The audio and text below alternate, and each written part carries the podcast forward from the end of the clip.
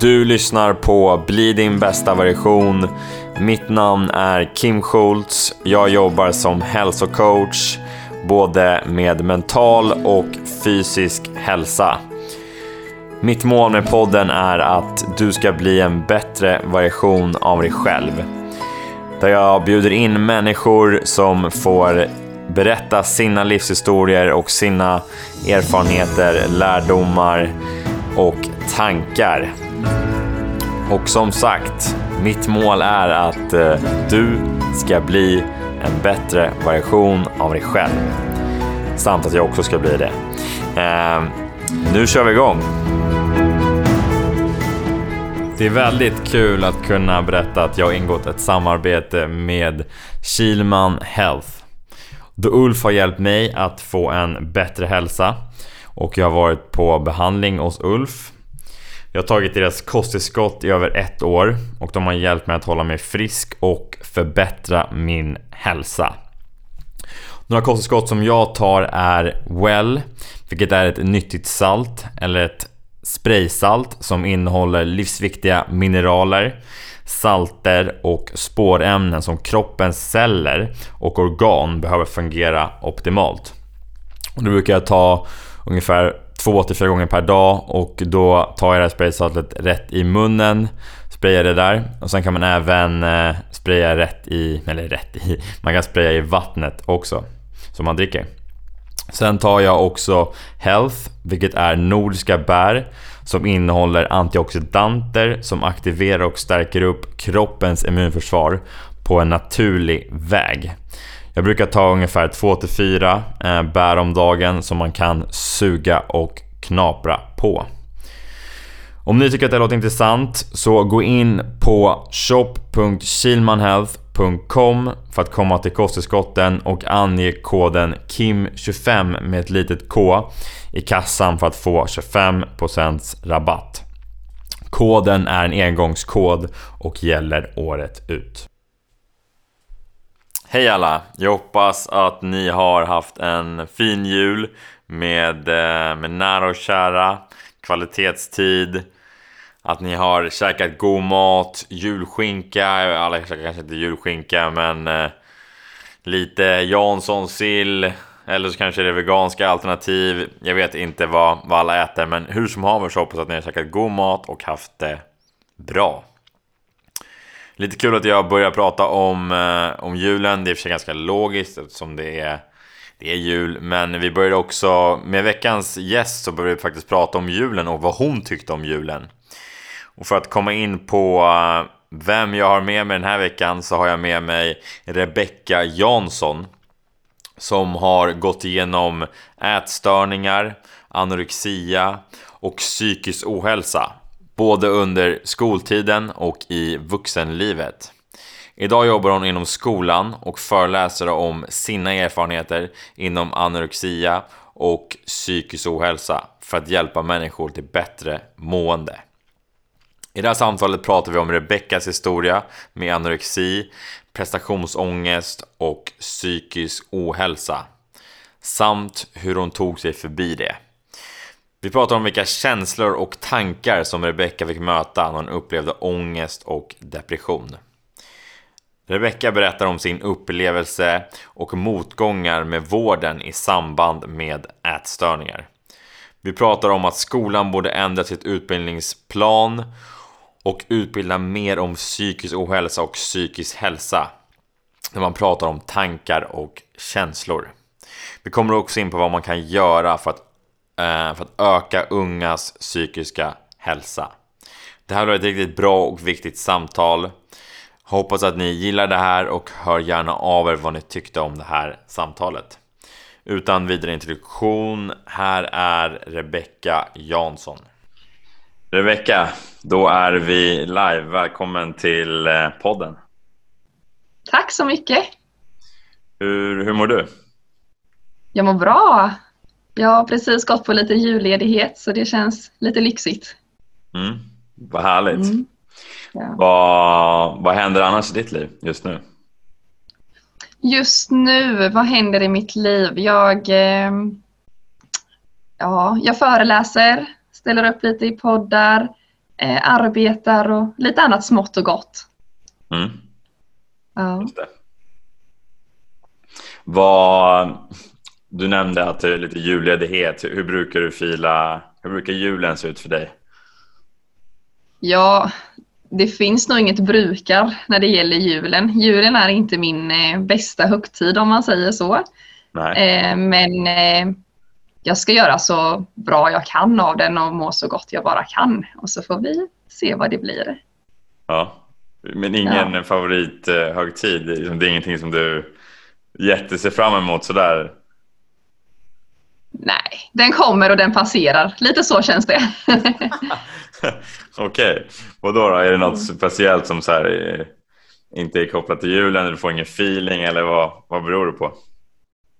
Nej, men vad beror det på? Jag tänker lite att det är... ehm, Ja, vad beror det på? Men jag tycker att det är så himla uppstyrt och det ska vara så himla stressigt och man ska vara överallt och ingenstans och man ska hinna så mycket som möjligt på en endaste dag. Men det finns ju 364 andra dagar på året där vi kan göra allt det där andra också, umgås och ta hand om varandra. Så eh, det känns lite, ja, det är inte fake såklart, men det är ändå inte så här genuint och äkta att man bara ska göra det på julen. Jag tycker vi kan göra det hela året om. Mm. Just det. Uh, mm. Ja, men ja, det förstår jag. Det är ändå så här, julstress, grejer ska ändå fixas inför julen och det är presenter som ska införskaffas, mat och så ska man få ihop logistik och så vidare. Och, ja, det, det, det kan ju bli en väldigt, jag håller med dig, det kan bli en väldigt hektisk tid. Ja. Så bara, nu ska mycket hinnas med på typ de här liksom, vad är det, 16 timmarna som man, som man har. Eller, ja, precis. nu ska vi packa in allting här någonstans. Ja.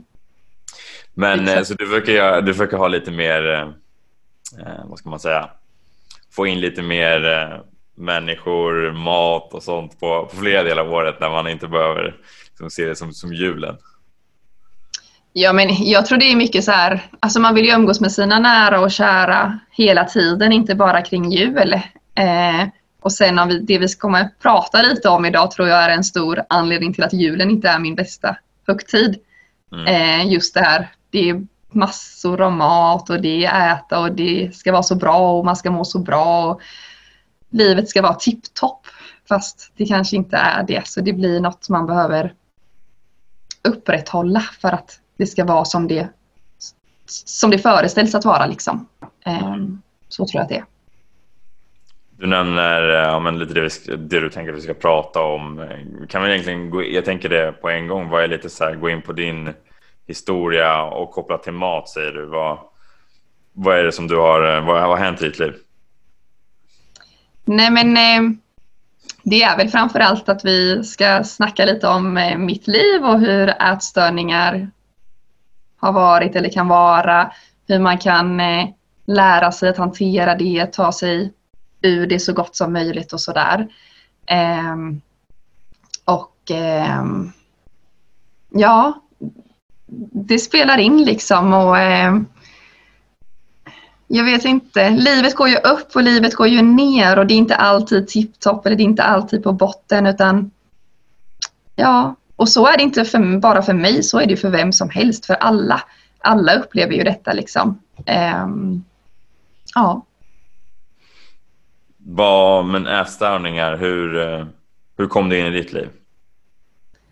Ja, det är en eh, lite svår fråga men eh, man kan läsa i min journal från barn och ungdomspsykiatrin, BUP alltså, att jag hade ett komplicerat förhållningssätt till mat som åttaåring.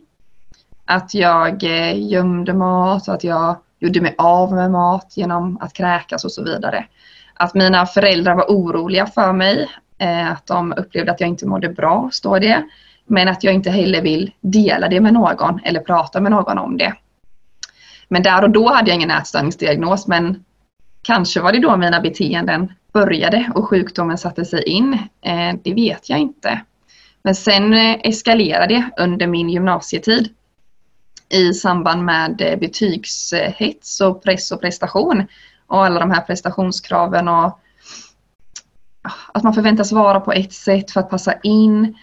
Eh, det här att gå från ungdom till vuxen, vad innebär det? Hur känns det? Hur är det?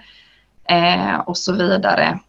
Men jag tror inte riktigt, alltså jag visste nog inte, eller jag förstod inte riktigt hur det, att jag var sjuk då och jag hade ingen ätstörningsdiagnos då heller utan mer så här att mina lärare på gymnasieskolan, jag blev avstängd från idrotten.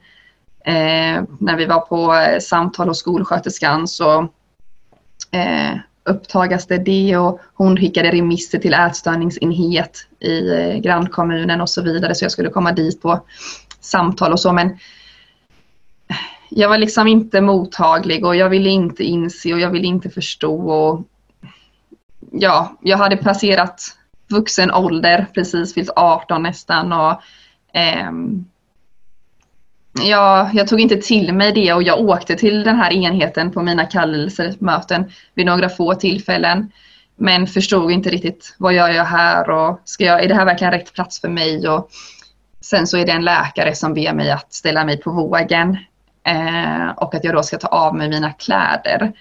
Eh, och det här är en person som jag aldrig har träffat någon gång. Eh, ingen som jag har förtroende till, ingen som jag känner tillit till och något av det som är jobbigast i mitt liv eller det som cirkulerar i mitt huvud ska jag göra inför en främmande, människa. Eh, vilket jag vägrade att göra och sa att jag lovar att jag gör det nästa gång jag kommer tillbaka. Så blev det att vi samtalade vidare. Eh, och sen åkte jag aldrig dit igen så det blev ingen nästa gång. Och då var det min eh, skolsköterska som hade skickat den här remissen. Eh, och det var jullov Ehm, så när jag kom tillbaka till skolan efter jullovet så blev jag kallad till henne på möte för då hade hon fått ett brev ifrån läkaren och ätstörningsenheten att jag eh, inte tog emot hjälpen och att därför hade min kontakt avbrutits där. Eh, här hade jag superfin personal på skolan, eh, skolsköterskan men även mina mentorer, idrottslärare och allting eh, som verkligen såg mig för den jag var och, eh, eller är och sådär. Eh, så hon, eh, skolsköterskan, hjälpte mig väldigt mycket. Vi gjorde egna planer och eh, så. Ett jättefint stöd. Men sen gick det några år till och jag mådde helt okej okay och fint och sådär i perioder. Men sen när jag var 22-23 då kom det här lite tillbaka att, att jag skulle göra saker, prestera och att jag, mitt värde avgjordes genom mina prestationer. Och gjorde jag ingenting så var jag inte värd någonting. Och var jag inte värd någonting då var jag inte heller värd att ta hand om mig själv. Och då kom ätstörda beteenden tillbaka och så vidare. Och här inkring blev jag, ja jag fick utmattningsdepression och jag var deprimerad och ångest och lite sånt. Så det blev många saker samtidigt. Mm. Så hur skulle du säga, hur var din, hur var din tid i skolan så generellt? Hur skulle du liksom beskriva den tiden? Min gymnasietid? Ja, eller var det där liksom som det alltså var? jag älskar, det är min bästa skoltid. Jag älskade gymnasiet. Mm. Eh, man fick välja något man var intresserad av att göra. Man kunde påverka sin studieplan eh, och allt det där. Och jag tyckte inte skolan var nice på högstadiet men när jag kom till gymnasiet så tyckte jag det. Och också att det var så här ja, men det var, jag gick i en jättehärlig klass med jättebra lärare och mådde ju bra fast press och prestation tog över som resulterade i ett mående som jag inte mådde så bra utav. Mm. Eh, men ändå min finaste skoltid av alla mina skolor. Mm. Hur, eh, hur var det för dig då? Alltså uppleva psykisk ohälsa och men det här med ätstörningar, prestation. Visste du någonstans vad som hände? Eller vad, hur var ditt mående just då, när du var inne i det? Eh, tänker du nu när jag var vuxen eller tänker du under gymnasietiden? Nej, under gymnasietiden. Ja, men då var det inte... Jag tror inte att jag själv förstod eller att jag visste och att jag ville inse liksom. Och jag vill inte heller vara annorlunda och jag ville liksom bara passa in så som förväntas att vara. Så jag delade typ ingenting med någon förutom de lärarna som ställde mig och frågade rakt ut. Och där svarade jag inte de första gångerna heller utan det var ju något som växte fram och så var det en skara som jag kände jättestort förtroende och tillit för och att det var liksom äkta och genuint och värme och kärlek. Så då vågar man prata också. Mm. Mm. Vilka, vilka känslor fick du möta när du är i samband med, med psykisk ohälsa? Men om man tänker lite senare i tiden eller i livet, eh, när jag var där 22-23. Det var väl egentligen då allt blev så tydligt att det var ohälsa och att det var så mycket som spelade in. Det var liksom det var liksom ledsen, uppgivenhet, eh, att jag var värdelös och misslyckad. Att världen skulle vara bättre om inte jag existerade för jag var bara till besvär. Eh, och så vidare. Mycket ångest och panikångest alltså hela tiden. Typ. Eh, och det var ju jag tror att jag fick min första panikattack någon gång där. Och när den kom då eh, förstod jag ingenting. Eh, då trodde jag att jag skulle dö. Eh, som många säger och upplever och det är verkligen så för jag blev helt svettig, hjärtat rusar och man börjar skaka eller jag gör det och krampar till lite typ. Och sen frysa och sen jättetrött och så. Eh, så. Men det var just de första gångerna. Men sen så lär man sig att okej, okay, det är inte farligt men det är jätteobehagligt. Eh, men det tar ju lång tid att komma till det, mm. eller gjorde det för mig i alla fall att förstå det. Så det innebär mycket känslor och mycket tankar och mycket jag vet inte om det finns bra och dåliga känslor för vi behöver ju alla våra känslor. Men om det finns känslor som kan påverka oss på ett lite mer negativt sätt när det blir en för stor mängd av det så gjorde det verkligen det under min tid med psykisk ohälsa. Mm. Mm. Jag har också upplevt eh, några panikångestattacker och jag känner precis samma sak som dig att det, man tror att man ska dö. Alltså på riktigt. Så det, mm. man, jag tror jag skulle få en hjärtattack eller jag tror bara det här nu är en ja. hjärtattack liksom. Nu är det något som är betalt fel och börjar svettas och ja, fick ju riktigt panik. Liksom. Uh, ja. Men det, det, ja, det är ju precis, det är egentligen det kroppen sänder ut en signal att det nu är någonting som är, som är fel. Alltså du, så, du har inte kontroll över saker och ting och så byggs det upp ångest under en längre tid. Och då, så man förmodligen inte gör någonting åt det så reagerar kroppen med, med en sån stark reaktion. Att så här, mm. uh, och det, det är såklart jävligt, jävligt läskigt uh, när man ja. upplever något, något sånt. Så är det ju. Vad, du upplever de här känslorna någonstans. Uh, vad, vad var det som fick dig att komma ur det? Alltså att du någonstans eller så här, insåg att så här, men nu har jag mått så här, nu har jag mått sämre under en period och nu har jag haft de här beteendena någonstans. Vad fick dig vad var liksom vändpunkten? Ja, alltså på något sätt så vill jag nog säga att det liksom är så här man lever, eller de här tankarna och känslorna, det är inte något som har varit under en månads tid eller en veckas tid utan det handlar ju om många, många år. Eh, och det är inget som man tar sig ut efter ett halvår eller någonting sånt där. Så att man inte ska ta det med en nypa salt. Att det är något som man bara, ja, många säger liksom ryck upp dig så kommer det bli bra. Men det handlar absolut inte om att rycka upp sig för det är ju en sjukdom och det är inget du kan rycka upp dig ifrån. Men du behöver lära dig att acceptera och hantera det du tänker och känner. Eh, och det där klarade jag inte på egen hand. Eh, när jag eh, Alltså jag drabbades av utmattningsdepression, eh, blev sjukskriven från min arbetsplats och i detta så behandlade jag mig själv inte med respekt och värdighet. Eh, och då kom ätstörningen in i det blev mitt sätt att hantera för att när jag inte kände att jag hade kontroll på någonting, mina tankar, mina känslor, vad jag gjorde, att jag inte presterade och allt det där. Och då, det enda jag trodde att jag kunde ta kontroll utav det var liksom hur jag tog hand om min kropp eller vad man ska säga. Vad ger jag min kropp för energi? Hur gör jag mig av med det? Men det blev så himla, så mycket krockar för man vet ju att man behöver energi till kroppen för att ens fungera. Men när man känner att man inte är värd den, då måste man kompensera bort den och så vidare.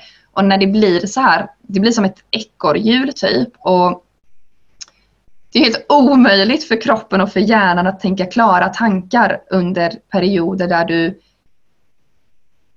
svälter dig själv eller inte ger dig rätt förutsättningar med näring, vila, sömn, återhämtning och så vidare. Eh, men det var ju då att jag hade varit sjukskriven under en period från min mitt arbete. Eh, och eh, mina kollegor, alltså det mina kollegor och mina vänner, det är mina livbojar i livet kan man säga. Eh, de ringde till vårdcentralen, bokade tid dit, jag fick komma på eh, samtal till en läkare. Och jag blev sjukskriven i två veckor till en början med, men så säger han också att jag sjukskriver i två veckor men det kommer aldrig att räcka. Det enda jag tänker i två veckor är ju en evighet för jag har ju redan varit hemma i två veckor. Eh, de där två veckorna de blir månader och de blir år faktiskt. Eh, jag eh, får komma till en eh, psykolog och prata med henne.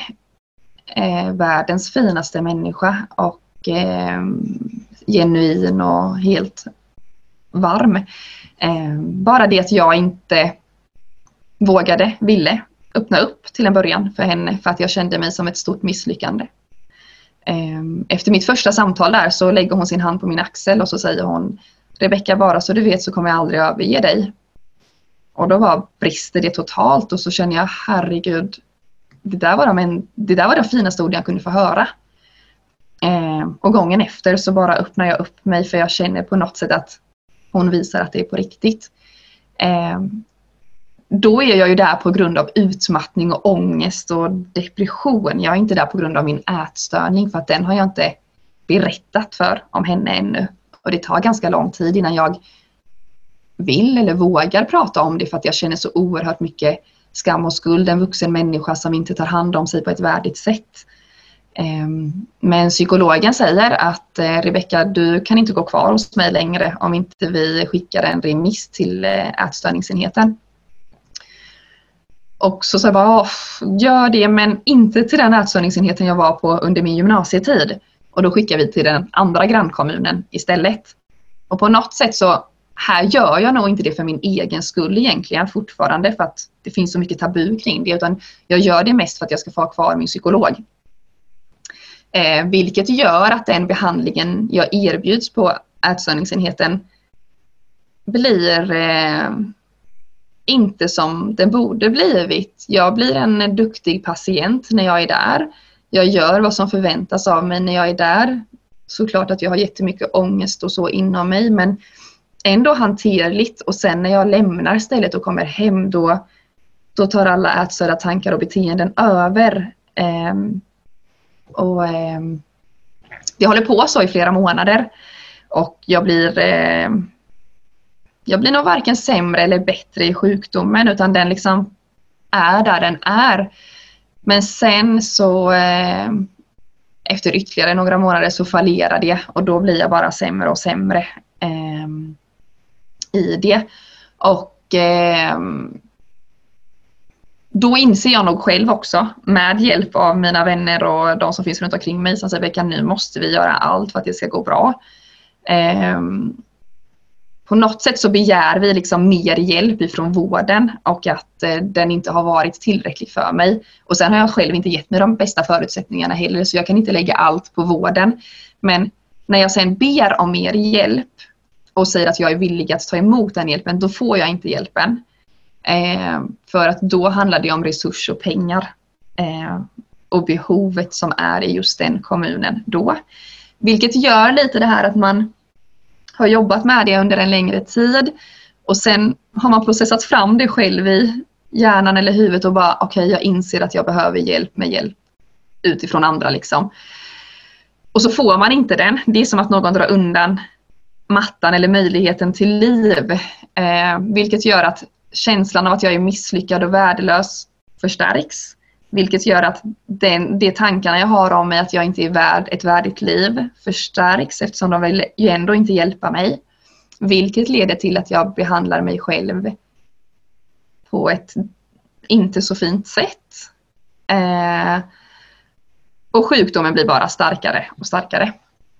Men sen efter många turer inne på eh, psyket, på eh, den psykiatriska intensivvårdsavdelningen, eh, dagvårdsverksamhet för ätstörningar och på ätstörningsenhet, samtalsterapi och så vidare. Så eh, med hjälp av mina vänner så eh, skriver vi ihop ett brev till ätstörningsenheten, hon som är chef där, eller var chef för ätstörningsenheten. Och ifrågasätter deras tänk och deras behandlingar. eh, och varför de inte ger mig mer vård när vi behöver. Eh, vi får ett jätte, jättefint samtal eh, tillsammans och hon tackar jättemycket för brevet och deras brister i kommunikation och så vidare. Och att det är sorgligt att det som har hänt har hänt. Eh, och jag på något sätt så säger jag bara, ja, det som har hänt har hänt och det har varit, det kan vi inte göra någonting åt. Men jag vill verkligen inte att någon annan ska gå samma väg som jag har fått gått. Eh, här och då lovar hon mig att jag ska få hjälp på ett behandlingshem eh, för min ätstörning. Så när vi går därifrån så är det ändå ganska hoppfullt och hon eh, säger att jag ska gå hem och söka runt på internet på vad det finns för olika ställen och vilka metoder jag tror skulle passa mig.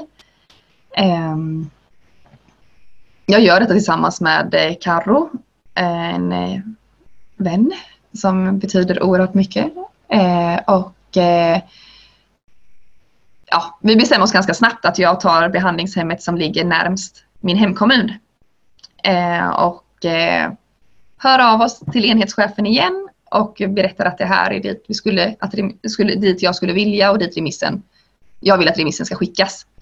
Och eh, det verkar lovande och jättebra och sen tar det några dagar så ringer den här enhetschefen upp mig och säger att jag inte ska få någon hjälp och vård igen. Eh, och då var det på grund av att jag inte hade gått igenom alla stegen som min region kunde erbjuda eh, i olika former av behandling. Och då här bara slutar jag att kämpa och så tänker jag bara nu struntar jag i vilket, nu får jag leva sjuk fast frisk. Eh, mitt liv får vara som det är, det kommer aldrig bli bättre. Eh, och då tar mina vänner, framförallt Carro och Lisa, över hela processen och ringer och ifrågasätter hur man kan spela med människoliv när de själva bekräftar att mitt mående blir sämre och att jag blir svårare. Alltså att jag blir mer sjuk i min sjukdom och så vidare. Um, och alla de där stegen skulle genomgått, det var att när jag var på psyket och på den intens eh, psykiatriska intensivvårdsavdelningen så har jag kommit in akut och inte kommit in med planerad vård. Och då ville man planera vård där för mig för att jag skulle läggas in där då för då kunde man checka av det också typ. Men då förklarar jag att jag mår inte bättre av det. Jag blir inte friskare där för att det är inte så mycket kunskap om ätstörningar där. Jag kunde liksom strunta i att gå ut till matsalen och äta. Jag kunde ligga på mitt rum hela tiden så kom personalen in och sa nu har du gått miste om din lunch. Ja fine tänkte jag, jag vill ju ändå inte ha den. Eh, så det var liksom inget sätt som hjälpte mig till, det, till ett bättre välmående. Ehm, men sen när Lisa och Karo tar över då, eh, eh, då blir den här remissen skickad till det här behandlingshemmet. Eh, och jag får komma dit väldigt snabbt på ett bedömningssamtal. Det handlar om typ två veckor från det att remissen skickas. Och när jag är där på min bedömning så tar det en vecka tills jag läggs in. Och här någonstans så kommer vändpunkten tror jag. För jag har haft så många motgångar med vården och att ingen har förstått eller att det inte har funnits resurser eller att det handlar om tid och pengar och att det inte handlar om människan. Utan sorgligt nog är det så och det är så sorgligt att säga. Det här var ju att jag hade behandling 2017-2018 men än idag vet jag att det fungerar på samma sätt för att folk hör av sig och berättar och det är så sorgligt. Um, är det något vi borde satsa på och bygga på så är det våra ungdomar och allas välmående för att få ett fint och friskt Sverige. Men när jag kommer till det här behandlingshemmet i alla fall så på något sätt blir det det är absolut inte enkelt och det är ingen dans på rosor.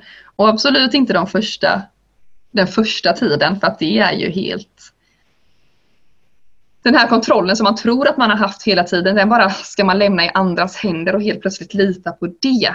Ehm, men någonstans är det det som blir avgörande för mig. Att jag kan ta emot mig behandlingen och att det kan hjälpa mig för att jag har själv tappat bort. Jag vet inte vad en normalportion betyder. Jag vet inte eh, vad en lagom mängd motion är. Jag tillåter mig inte att vila eller återhämta mig eh, och så vidare.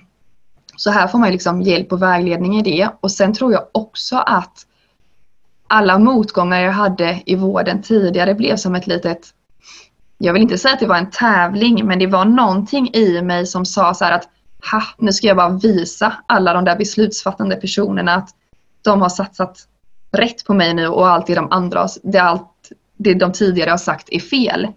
Jag vet också att min kropp inte kommer orka hur mycket som helst.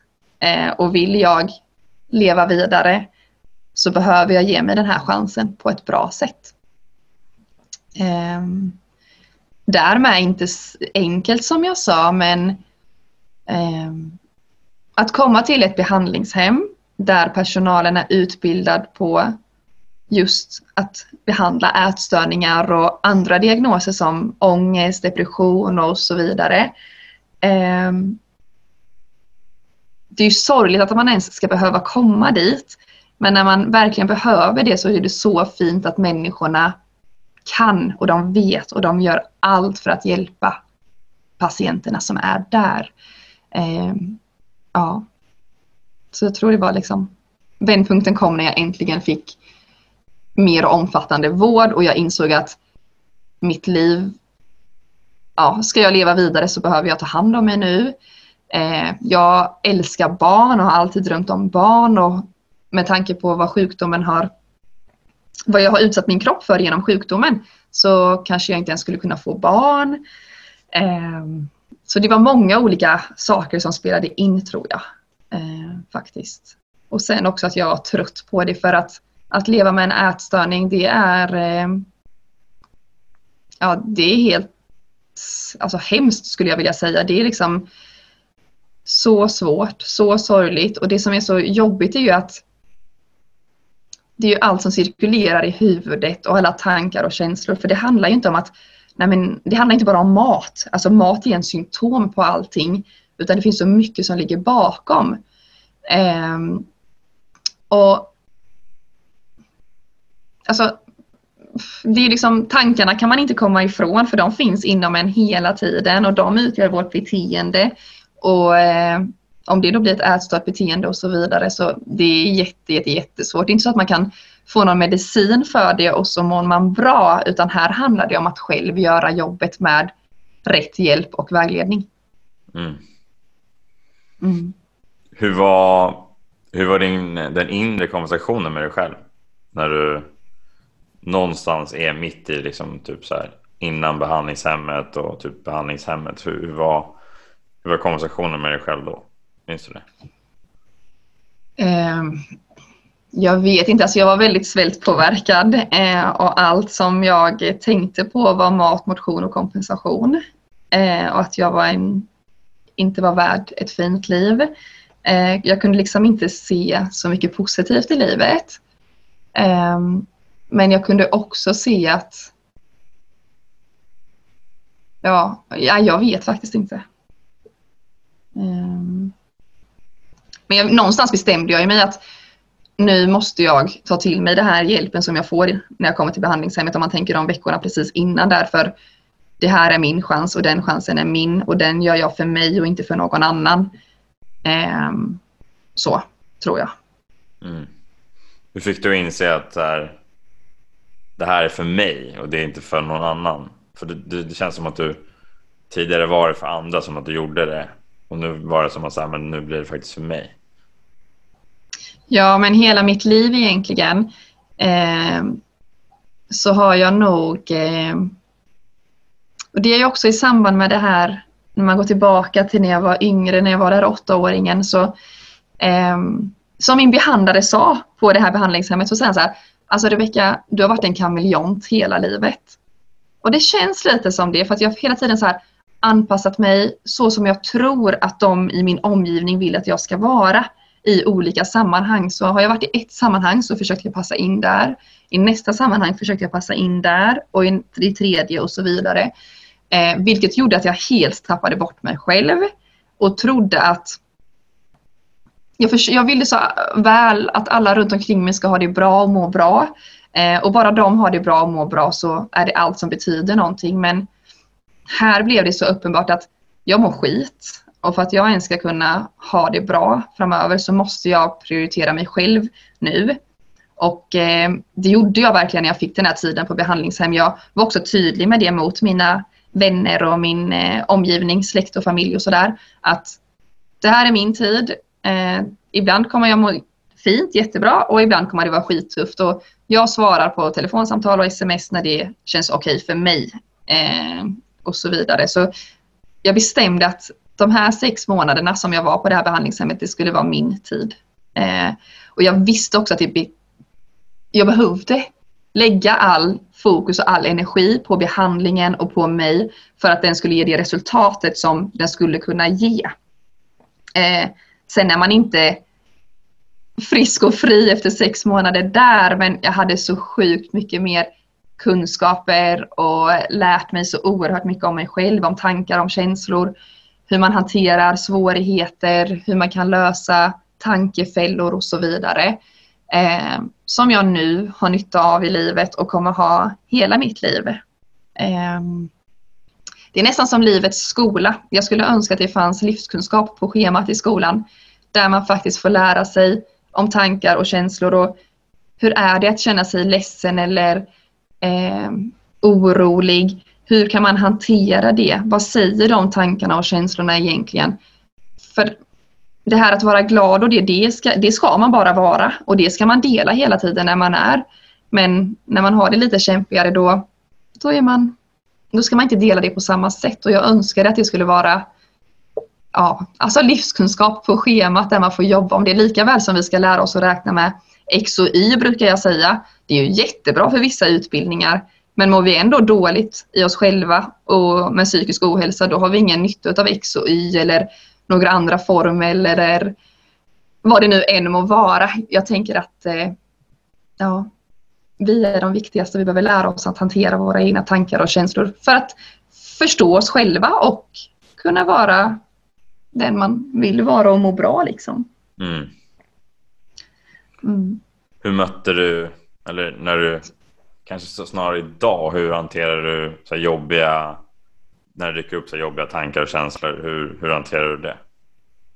Ja, eh, alltså jag vill säga att jag mår fint idag, för det gör jag verkligen. Eh, och jag har lärt mig så mycket, men bara för att jag har det fint idag så betyder det inte att, jag, att mitt liv går på räls. Alltså jag får jobbiga tankar och känslor fortfarande. Men det som jag, vill, det jag tänker är att jag inte agerar på det på direkten som jag gjorde innan. Att jag ville försöka fly den tanken eller den känslan. Utan jag har lärt mig att bara så här, stanna upp. Okej, okay, nu kommer det till mig. Vad vill det förmedla? Låt det passera utan att agera. Jag vet vad jag behöver göra för att ta hand om mig. Jag vet hur jag behöver ta hand om mig för att kunna må bra och göra det jag vill. Um, som när man har en ätstörning framförallt eller ohälsa överlag det tar upp ju hela, hela livet. Eh, all vaken tid och till och med nattetid kanske. Men när livet byts ut eller vad man ska säga, när det fylls på med bra och fina saker, friska saker. Så för mig blir det så tydligt det här här hade jag det inte bra och här har jag det bra. Och det, där jag har det bra, där vill jag vara och för att må bra så behöver jag ta hand om mig.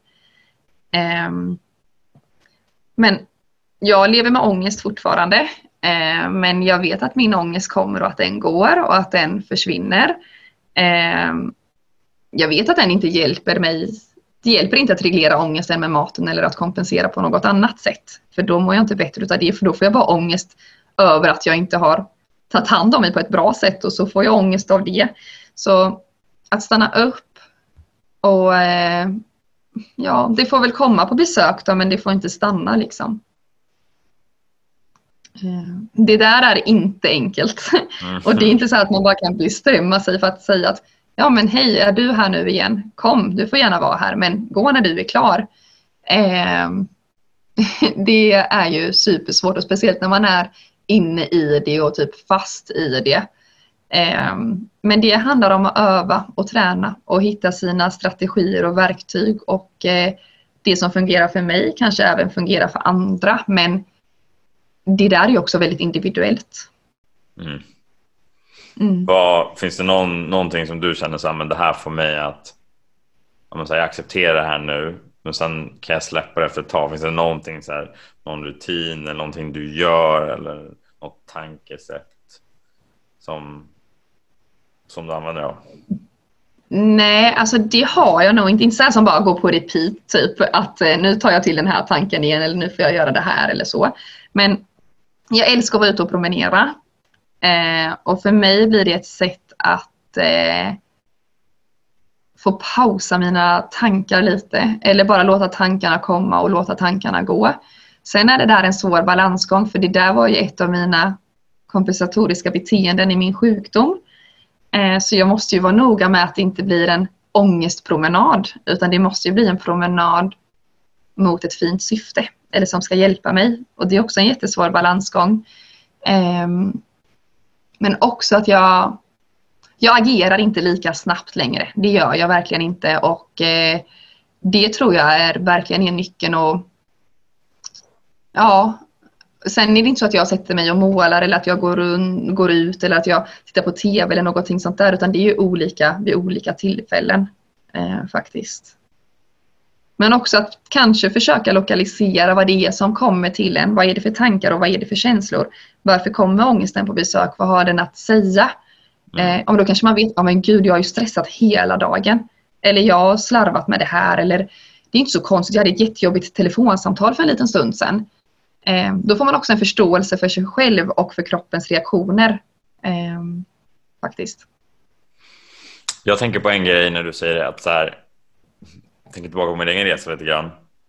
Men att uppleva mm. ångest, jobba, jobbiga tankar och känslor och, och jag håller verkligen med dig i det du säger att man någonstans eh, man accepterar det men att man inte kanske behöver man vill inte vara kvar med det för länge. Eh, för mm. då, kan det, då sitter man och ältar på det. Men något som har gjort skillnad i mitt liv tänker jag, det är så att faktiskt vad, vad jag än tänker, vad jag känner, att jag pratar om det. Det tycker jag är så mm. Skönt, ja. alltså personligen i alla fall, att det släpper någonting, att, så här, att inte vara med dig själv. Uh, för det gjorde jag Absolut. tidigare, med min ångest, alltså, jag satt med dig själv. Jag satt med de tankarna och känslorna själv och jag berättade aldrig för någon annan. Men när jag fick prata med folk om det, då, då skedde det någonting då släppte den här ångesten, då släppte den här stenen om att så här, jag är inte ensam, det finns andra som upplever de här tankarna, känslorna själv. Och bara få släppa ut det så händer det någonting med mig i alla fall. Jag vet inte om du mm. känner igen dig? Jag vill verkligen instämma i det, eh, absolut. För att när jag var som sjukast då var jag helt tyst. Jag var som en mussla och jag eh, tog avstånd från min omgivning och allting sånt.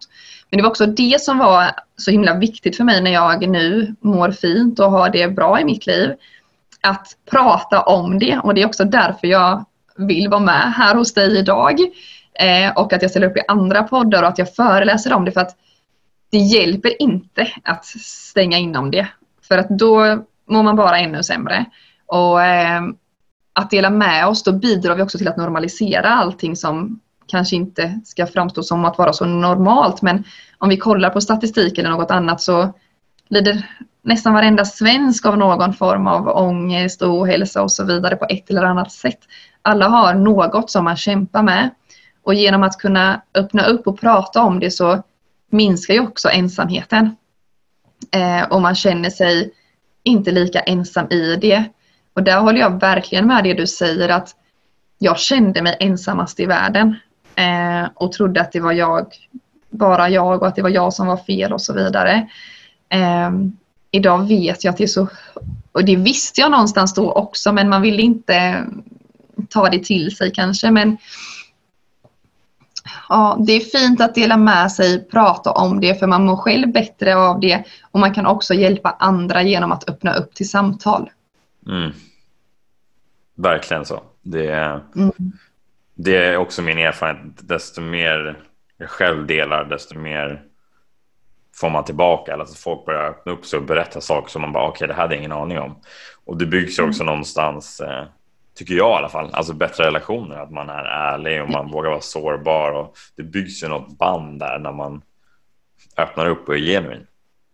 Absolut, absolut. Där jag håller med helt där. Och, eh, livet är liksom ingen tävling. Vem mår bäst? Vem har det bäst? Utan livet är en resa som vi har fått och den ska vi ju ta hand om. Eh, alla vandrar vägen och ju finare att kunna vandra den tillsammans på ett genuint sätt det eh, stärker oss alla. Mm. Det där gäller jag verkligen. Att det, det, det är en resa någonstans. Det är ingen tävling och man gör ju sin egen resa. Det finns en, denna, det som någon annan gör är det handlar ju om dig själv någonstans. Och sen såklart om din omgivning också, de som du tycker om, absolut. Men det är ändå din egen resa någonstans som det finns. Det, är ingen, ja, det där gillar jag. Att det inte är någon tävling utan det är en resa någonstans. Ja, absolut. Gå på den resan någonstans. Ja, och det gäller att inse det, för någonstans levde jag som att om, om livet var en tävling innan. Eh, men genom att vara så här, jag känner mig så mycket mer lugnare i att ja, men nu är vi här och det blir vad det blir. Eh, vi får, det vi har, det har vi och det får vi göra något fint av. Och om vi hela tiden ska sträva efter det vi inte har, eh, då kommer vi må dåligt. Men om vi istället kan se det vi har och känna oss tacksamma för det, då kommer vi också må mycket bättre. Mm. Mm. Hur, eh, hur är din eh, ska man säga, känsla till prestation idag? Eh, ja, det där är eh, svårt men jag vet att jag inte är mina prestationer eh, idag och att jag inte värderar mig ut ifrån det på samma sätt men det ligger ändå i min natur eller vad man ska säga att jag vill, det jag tar mig för det vill jag göra på ett bra sätt. Eh, det är som jag sa, det är ingen tävling men jag vill också vara nöjd med arbetet som jag gör. Eh, men jag tycker också att det är fint att våga kunna misslyckas för det är genom då våra misslyckanden som vi kanske kan förändra och lyckas på ett annat sätt. Um, så ja, den här, alltså, pressen kommer säkert finnas alltid för att man vill, jag vill att det ska bli så bra som möjligt och när jag tar mig för någonting så vill jag göra det på ett bra sätt men det är inte så att jag om jag bestämmer mig för att göra någonting och så blir det inte som tänkt, då är jag ju inte en värdelös människa för det. Eh, absolut inte. Så att du är inte dina prestationer, utan så här, du är fortfarande människa som du säger, man, man har fortfarande ett värde, eh, även om man gör någonting fel som man inte tänker sig, man har en bild att man ska göra någonting, en prestation, liksom en föreläsning eller vad vet jag, ett, ett specifikt jobb. Eh, så blir, det, så blir det inte som man tänker sig. Då man, fan, det här gick åt helvete. Så här. Men det är ju inte, som du säger också, det blir ett misslyckande inom situationstecken. Men det är ju mm. någonstans en lärdom för dig att bli bättre. Och därför tycker jag att det kopplar ihop det till den här resan. Att så här, det blir en resa om du fortsätter om en utveckla dig själv och lära dig liksom saker om dig själv. Eh, mm. Så det, det där med prestationer kan ju bli man sätter så höga förväntningar på sig själv och det, det sätter ofta käppar i hjulet till varför det blir nästan jobbigt eh, av att, så här, om att uppleva de här prestationerna och, och sen om det går inte som man inte förväntar sig, vilket det sällan gör i livet om man ska vara ärlig. Så man har en tanke men det är sällan det går exakt som man, som man vill. Alltså det, det kanske händer ibland men det är fan sällan. Alltså. Ja och det är också det här, den där prestationen, eller för mig, eller vad man ska säga så är det lika med det perfekta. Men vad är det, det perfekta? Och det perfekta finns inte. Och det där som jag föreställer sig, eller som man kan föreställa sig för, är det perfekta, det är ju typ helt o... Alltså vi kan inte nå det. Eh, och just när du säger det här att vi kan lära oss av våra misslyckanden, det är verkligen så. Och det vill jag säga att en behandlare sa en gång till mig när jag, jag hade gjort någonting och så kände jag mig, alltså jag kände mig så dålig och jag bara, jag har inte bara misslyckats, jag är misslyckad, säger jag.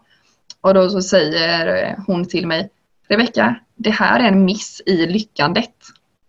Och det är så himla fint.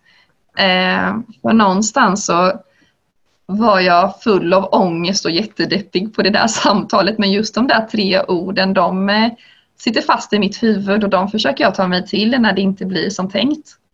Eh, faktiskt. Och eh, också det du säger, det här med prestationen och att det sällan blir som vi vill. Det är ju för vad är det vi målar upp att det ska vara eller att det ska bli? Och det handlar ju inte bara om att man är sjuk i en ätstörning eller psykisk ohälsa. Det är ju bara vi tittar på stan och så är det någonting du ser, åh vad fin den där personen är eller någonting, det så vill jag också vara. Eller åh hon eller han lyckas alltid med det där, varför gör aldrig jag det? Det är ju som att vi letar fel hos oss själva för att vi aldrig ska kunna få vara nöjda. Mm. Eh, och hur är det nu? Alltså, vi är inte speciellt gamla, jag och du, men den andra generationen som kommer bakom oss, de som är födda med mobilen i handen eh, och den där perfekta världen som cirkulerar på Instagram och så vidare. Det där är helt o... Vi kan inte nå det och eh, man måste vara medveten om att det är en liten, liten del av allt man ser. Eh, framför allt där liksom. Och vad händer? Man ser en superfin bild och alla ser superlyckliga ut. Men vad händer i den där bilden när vi zoomar ut den? Vad, vi, vad händer bakom den bilden, vid sidan om den bilden? Det kanske är något helt annat för att det är också det att vi, vi väljer ju vad vi delar med oss av. Eh, och vi har lättare för att dela med oss av de fina stunderna och de glädjefyllda stunderna än de stunderna som faktiskt består av kamp och oro och smärta. Men på något sätt så är det ju lika naturligt. Eh, allt det där så ja, det är svår balansgång och det är också svårt om man själv har en dålig dag och sitter och scrollar på någon sociala medier. Mm. Och så kommer det upp 20 bilder i flödet och så har alla det supernice och då bara connectar man det i huvudet att ja, men alla har en jättebra dag idag, det är bara jag som inte har det bra. Men det mm. man glömmer bort då är att det är flera hundra personer som man följer och det är 20 bilder jag har sett och jag har bara sett en liten, liten del av bilden. Jag har inte sett det andra. Mm. Um, och det här, ja, nej, jag vet inte. Det är supersvårt.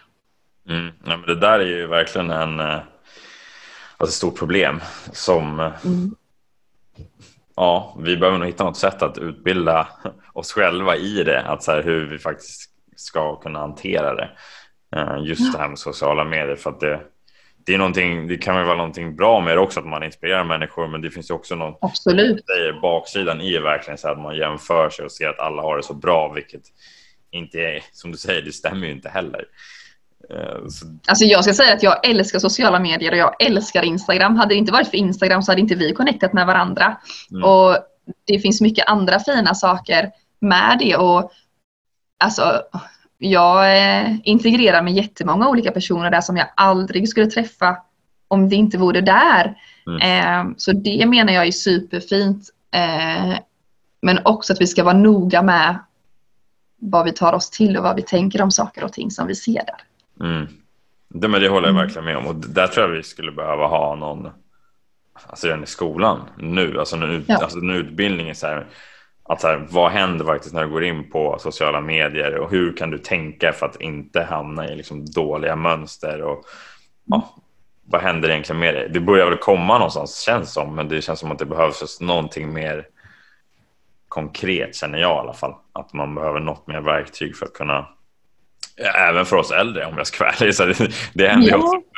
Så vi är inte immuna mot det. Så det, Eh, det handlar ju om att bli medveten om vad som faktiskt händer när man är där och vad man gör och vad är syftet med att du faktiskt är där. Eh, för det går ju att använda till någonting positivt, connecta med människor och prata och träffas, men så finns det också den andra delen som vi pratar om.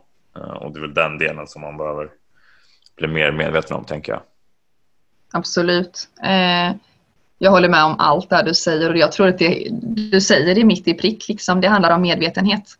Mm. Eh, lär vi oss att veta det och lära oss om det, då eh, kommer vi må mycket bättre eh, av det som påverkar oss på ett negativt sätt. Och sen som du säger också att du tror att det är på gång och det tänker jag, jag känner också att det är det och jag känner att alltså jag skulle önska att vi pratade så mycket mer om allt det här men vi gör ju faktiskt det nu. Vi hjälps åt att prata om det och normalisera det i vårt samhälle vilket gör också att med tiden kommer det att vara naturligt att prata om saker och ting som kanske inte har varit det tidigare. Eh, och det är väl också en av alla anledningar till att jag brinner för att göra detta. Eh, att dela med mig av det som har varit mitt liv tidigare och det som är mitt liv nu. Att eh, Det kan vara dåligt men det kan också vara väldigt fint. Mm. Ja, men det är så mm. livet är. Det går ju det går upp och det går ner. Men det kommer, kommer aldrig bara vara alltså straight line. Och det vore ju tråkigt om det vore en straight line. Alltså om det var en rak linje. Eh, mm. Det går upp och det går ner. Och det, det, livet är lite som en berg och dalbana. Ja, och jag tänker att det är det som är det fina med livets resa. Eh, hur skulle vi veta om allt vore bra hela tiden som Alfons säger? När vet vi då? Alltså vi behöver ju ha tråkigt för att veta när det är bra. Mm. Ja exakt. Det är som mm. behöver vara på andra sidan för att veta vad som, vad ja. som är bra och vad som är dåligt. Det, annars vet man inte. Nej. Jag tänker på, vi pratade lite om det men jag skulle gå in lite mer på det. Uh, ungas uh, psykiska hälsa. Uh, mm. Vad tror du behöver göras där? Om man kanske kopplar lite till skolan och generellt. Vad, du pratar lite om känslor och sådana grejer. Känslor och tankar vill du ha in liksom tidigare i skolan. Eh, vad tänker du mer där? Ehm, ja, vad tänker jag? Jag tänker att vi ska fokusera på ungas psykiska hälsa. På det som är friskt och fint eh, och det som gör att man mår bra. Och eh, verkligen sätta in resurser tidigt att eh, utbilda personal i det så man vet hur man ska kunna hantera saker och ting. Även när ohälsan kommer, men om vi tänker på den och på hälsan liksom. att Eh, om man fokuserar på det så tror jag att det kommer generera något väldigt fint och bra. Eh, och sen på något sätt som jag sa innan så vill jag också få ut det till alltså eleverna. Alltså det skulle vara så fint om det ingår i, eh, på schemat. Eh, och det är väl kanske en liten dröm, drömvärld eller vad man ska säga men eh, Ja, och sen vad tänker jag mer? Det handlar inte bara om skolan, det handlar om fritidsaktiviteter, det handlar om vad man gör när man inte är i skolan eller när man är i en förening, när man är på sin fotbollsträning eller om man är på sin friidrott eller sin hockey eller vad det än må vara. Hur är jargongen där? Hur tar vi hand om varandra där? Hur, hur tar vi hand om hälsan där och lyfter det som är bra? Eh, hur skapar vi tillit och trygghet? Hur gör vi, eller hur bidrar vi till att unga ungdomar, barn och ungdomar idag eh, växer och blir starka och vågar stå upp för sig själva. Ett självförtroende och eh, självkänsla. Mm. och jag tror inte att det handlar om att börja när de är 12, 13, 14 år. Jag tror att vi ska börja mycket, mycket tidigare. Och också uppmuntra deras egenskaper och det de, alltså den de är, inte deras prestation. Eh, det är ingen hemlighet att betyg till exempel är en hets. Det är ingen hemlighet att en resultatlista på en tävling kan trycka ner vem som helst. Men ändå gör vi det och jag säger inte att det är fel, absolut inte, för det är någonting som är mätbart. Men det är så viktigt att säga att de där resultaten eller det där betyget eller de där siffrorna, det säger ingenting om dig som person. Det säger bara vad du har gjort. Ehm, men hur når vi dit? Jag tror att det handlar om att bygga från grunden liksom ehm, trygga vux, barn och unga som mm. blir trygga vuxna. Just det. När tänker jag du? önskar jag hade en sån här guldkorn typ så jag bara kunde säga så här gör vi men det har jag verkligen inte och eh, nej tyvärr men eh, medvetenhet som du sa innan jag tror att det är superviktigt. Mm. Nej det är klart att det är en svår, eh, svår grej att så här, ja men så här, det här är svaret eller så där, så här borde vi göra. Det, det är klart ett komplext eh, problem någonstans, men vi måste ju börja någonstans. Och mm. Jag tror det börjar mycket med som du säger, att så här, men du pratade om lite innan, känslor och tankar, att så här, kunna prata om de sakerna. Att våga öppna upp för att så här, men det och, livet kommer inte alltid vara på topp, utan vi kommer, någon gång under livet kommer vi gå igenom några tuffa saker. Uh, som jobbiga känslor, tankar, mm. Mm. även liksom kanske bortgång, det kanske Ja, det Precis. finns ju alla möjliga olika typer av, av psykisk ohälsa som, som man kommer uppleva. Men om vi inte pratar om det i skolan, nu vet inte jag riktigt hur det ser ut i skolan idag, men när jag gick i skolan, då hade jag ingen aning om vad som vad psykisk ohälsa var, vad panikångest var, vad ångest var, alltså mer tankar, känslor, hur kan man hantera det? Liksom, om man har jobbiga tankar och känslor, hur kan man förhålla sig till det? Och kan man prata med någon eller finns det någon psykolog? Alltså, det finns så många steg som för mig tycker jag i alla fall glömdes bort. Ja. Eh, och det eh. blir, hade man fått höra det så hade man, då hade i alla fall jag förstått att så här, men, aha, det här händer mig nu, nu är någonting som liksom jag upplever och det, ändå, det händer andra människor också. och det är okej någonstans att prata om det. Bara de två grejerna hade gjort jättestor skillnad för mig i alla fall, känner jag. Eh, så det tycker jag har varit väldigt viktigt. Men jag vet inte riktigt hur det ser ut i skolan idag. Det känns som att psykisk ohälsa börjar lyftas upp mer och mer. Men eh, vad, vad är dina Jag tycker det du säger är superviktigt och att det stämmer bra. Liksom. Och, eh, med tanke på att jag föreläser om psykisk ohälsa och eh, anorexi där jag delar med mig av min resa eh, så vill jag säga att jag har mött lite blandat faktiskt. Eh, jag har varit på gymnasieskolor och föreläst eh, där responsen har varit enormt fin. Eh, men jag har också varit på gymnasieskolor där jag har fått höra av dem som, av lärarna att elevhälsan inte tycker det är bra att jag är där för att vi ska inte prata om det. Och bara där är det ju hur fel som helst. De som borde veta bäst, kunna bäst, de tycker inte det är bra för om vi pratar om det så får man det. Men det stämmer inte. Och det är det som är så sorgligt. Nu lever vi liksom 2021 och det här hörde jag för bara någon månad sedan. Eh, och då känns det som att vi jobbar i motvind kan jag säga. Eh, och sen samtidigt som man frågar de som jobbar med det eh, så är det det de säger. Prata om det, minska stigmat, normalisera det, våga fråga, våga svara, prata. Mm. Eh, så eh, ja, och där tror jag det handlar om också om okunskap hos eh, personal eller elevhälsa då, som tycker att det är dåligt. Eh, då behöver vi stärka där också. Eh, så att de får med sig det. Men det blir liksom motvind när vi arbetar. Ja, det där var ju inte så, så bra. Det var ju ja, tråkigt att höra. Alltså på riktigt, för det är ju precis tvärtom som du säger. När man faktiskt pratar om så blir det ju normaliserat och då, så här, ja, men då vågar ju folk sluta öppna upp. Ja, men just det, jag är inte ensam i det här. Jag kanske har liknande tankar, känslor. Det är ju precis tvärtom. Alltså det, och det är ju ja, det, det som är alltså det vill jag också säga typ att jag har varit på gymnasieskolor där det har varit fantastisk respons där alla tycker att allt är toppen. Men jag har också upplevt den andra sidan. Men jag har också efter föreläsningarna alltid ungdomar som vill stå kvar och prata. Och det, det är kanske det finaste av allt. Egentligen kanske inte det är min föreläsning som är det finaste. Utan det är att öppna upp för samtal. Där man vågar dela med sig. Um, och det är det vi måste göra. Vi måste prata. Mm.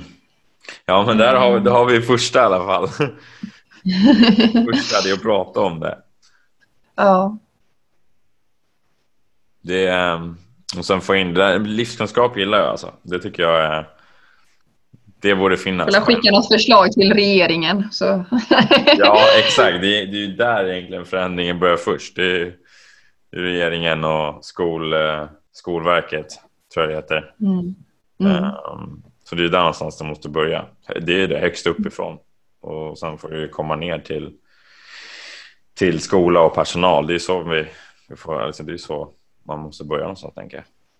Och så tänker jag att nu har vi pratat väldigt mycket om skola och jag tycker det är väldigt fint för det är ju där vår framtida generation är. Men jag tänker att så är det inom vården också. Mm. Alltså som jag sa innan att nej men jag fick inte vården för att det handlade om pengar. Eh, och det är ju samma sak här det är ju beslut uppifrån hela, hela tiden som påverkar. Och det ibland känns det som att vi jobbar mot strömmen hela tiden. Eh, och också det här, jag är inte så insatt i det så jag vill verkligen låta det vara osagt egentligen men jag vill ändå poängtera det för att jag har hört det från många och jag har själv upplevt en del utav det. Det här övergången från barn och ungdom till vuxen. När man lämnar barn och ungdomspsykiatrin och ska fyller 18 och blir vuxen. Den där övergången, det är inte så mycket som fungerar i systemet och i lagar och så vidare. Det behöver ses om. Är, vi har en superfin, superbra sjukvård i Sverige och jag är så tacksam för all hjälp och all vård jag har fått. Men ibland önskar man att det vore enklare. Mm. Du, när man, var, när man är mitt i det då... Nej, förlåt. Ja, förlåt. Nej, kör du, kör du. Nej, men när man är mitt i det då, då behöver man inte motgångarna. Då behöver man få go with the flow lite eh, och inte kämpa så himla hårt. Eh, och det önskar jag att eh, skulle vara en förbättring för svensk mm. sjukvård och svenska systemet överlag. Mm. Men så det var svårare när, när man blir, blir vuxen då och få, få hjälpen? Eller var det generellt Mm. också innan?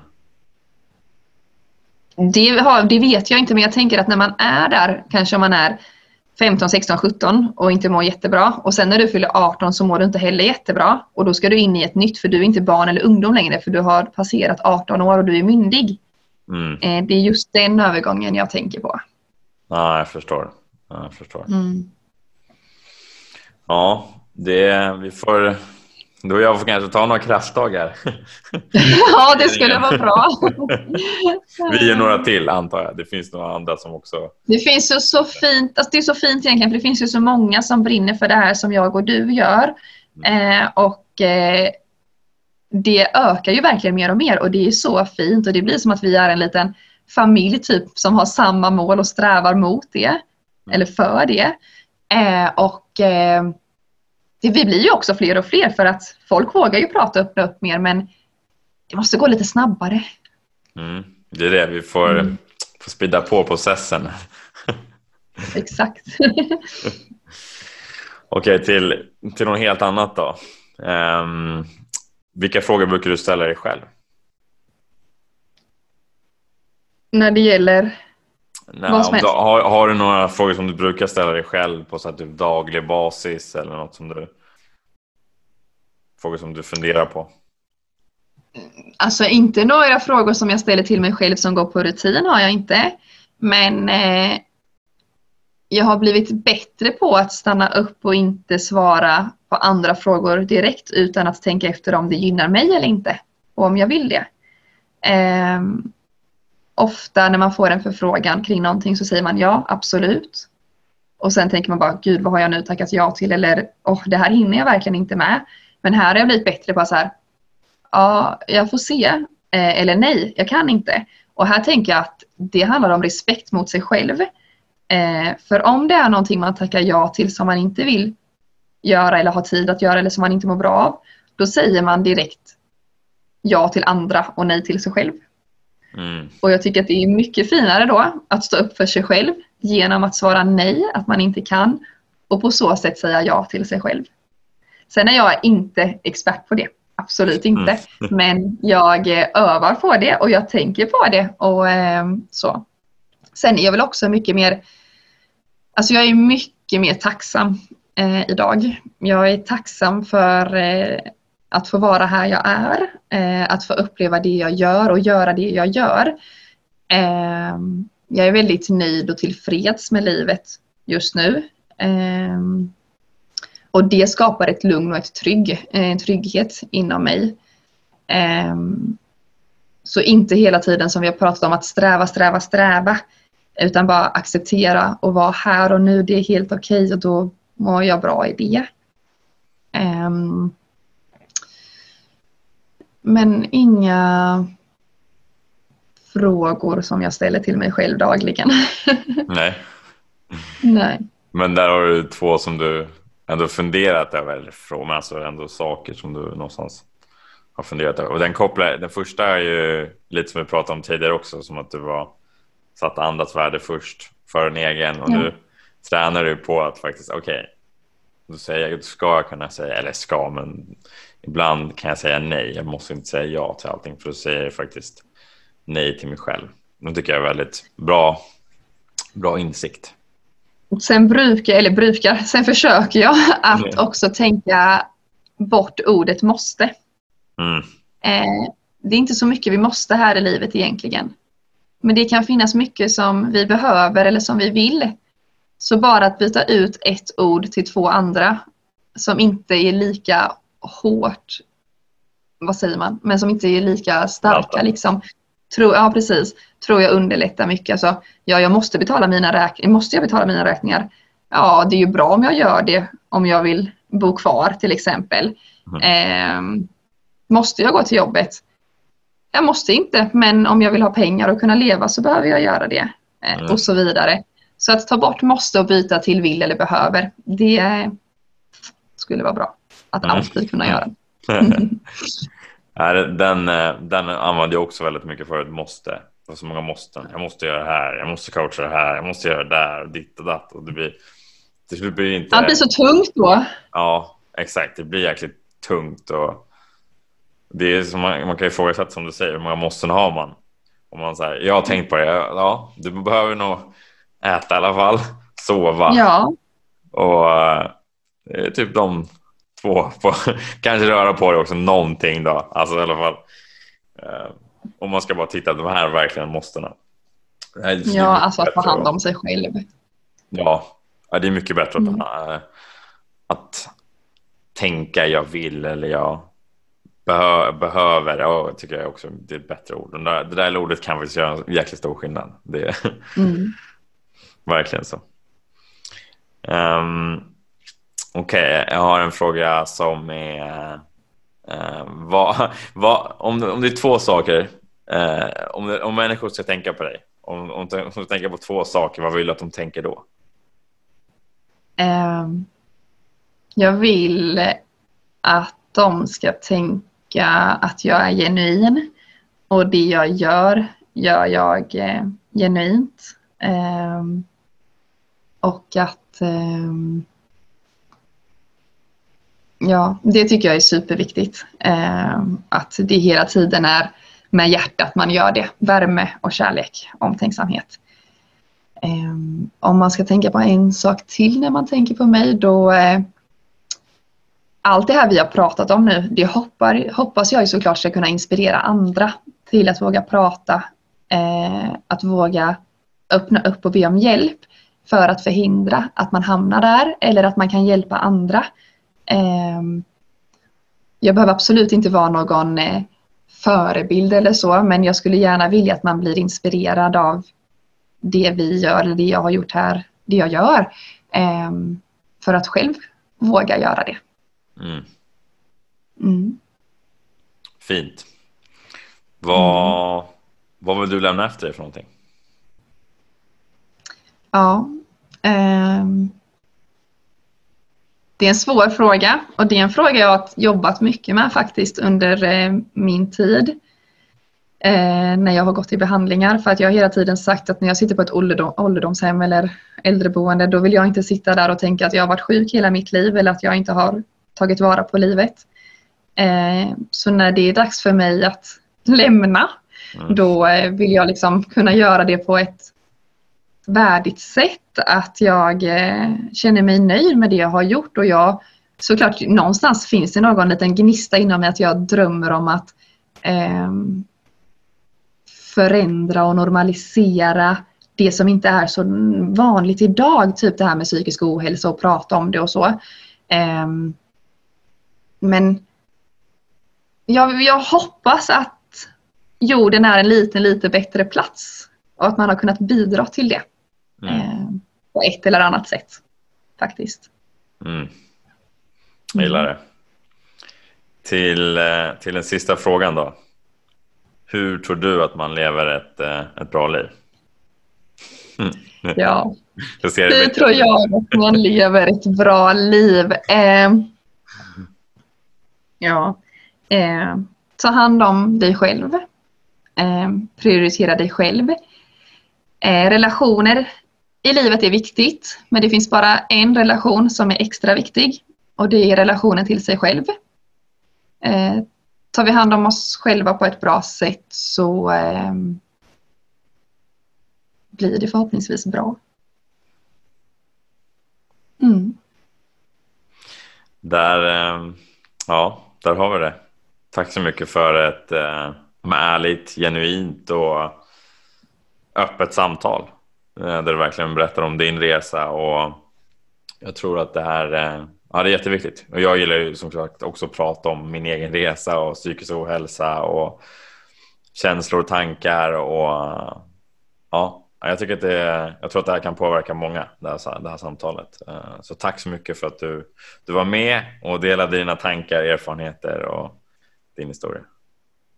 Du, tack så jättemycket för att jag fick vara med. Det värmer supermycket.